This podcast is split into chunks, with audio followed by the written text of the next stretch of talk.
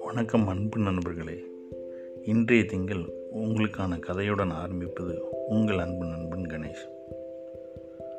ஒரு ஊரில் ஒரு எலி ஒன்று ஒரு வைவ வைர வியாபாரி வீட்டில் இருந்தது.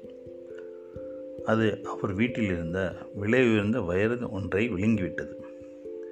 மிகவும் விலை உயர்ந்த வைரம் அது என்பதால் வைர வியாபாரி அந்த எலியை பிடித்து எப்படியாவது எடுக்க வேண்டும் வைரத்தை என்று விரும்பினார்.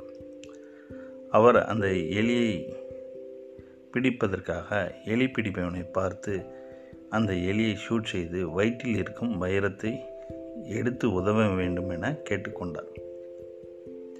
எலி பிடிப்பவனும் தன் துப்பாக்கியுடன் வந்துவிட்டான். எலியை ஷூட் செய்ய முயன்றான். அது அங்கே இங்கே போக்கு காட்டி ஓடியதில் திடீரென்று வீட்டின் அருகே பழைய பொருள் வைத்திருந்த அறைக்குள் ஓடியது. அங்கு நூற்றுக்கணக்கான எலிகள் ஒன்றாக இருந்தன. சில நிமிடம் யோசித்த எலி பிடிப்பவன் டொமில் என்று ஒரு எலியை நோக்கி சுட்டான். பின்னர் அந்த எலியின் வயிற்றில் இருந்த விலை வைரத்தை எடுத்தான். அதை வைர வியாபாரி மிகவும் சந்தோஷமாக வாங்கி கொண்டார். ஆனால் அவருக்கு ஒரு சந்தேகம். அந்த நூறு எலியில் இதுதான் வைரத்தை முழுங்கியது என்று எப்படி சரியாக கண்டுபிடித்தீர்கள்? என்று எலி பிடிப்பவனை பார்த்து கேட்டார். அதற்கு அந்த எலி பிடிப்பவன் கூறினான் அது கூட்டத்துடன் இருந்தாலும் யாருடன் சேராமல் நின்றது. எனவே எனது வேலை மிகவும் எளிதானது.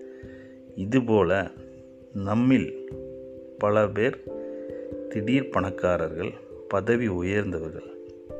ஆனதும் மற்றவர்களை விட நாம் உயர்ந்தவர்கள் என்ற எண்ணத்தில் எண்ணம் கொண்டு மற்றவர்களுடன் தன்னை சேர்க்காமல் தூரத்தில் வைத்துக்கொள்வார்கள் அதுவே அவர்களுக்கு ஆபத்தில் உதவாமல் போய்விடுகிறது. உறவுகளும் அப்படித்தான். சிலர் இடையில் வந்து செல்லும் இந்த செல்வத்தையும் பணத்திற்காகவும்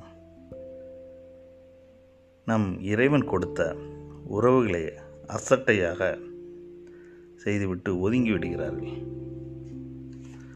இந்த கதை மூலம் நாம் தெரிந்து கொள்வது என்னவென்றால் ஆயிரம் கோடி செல்வம் இருந்தாலும் சொந்தமும் நல்ல நட்புமே நம்முடன் கடைசி வரையில் இருக்கும். என்று கூறி இது போன்று மற்றொரு கதையில் சந்திப்போம் என்று கூறி நன்றி கூடி விடைபெறுகிறேன். நன்றி வணக்கம்.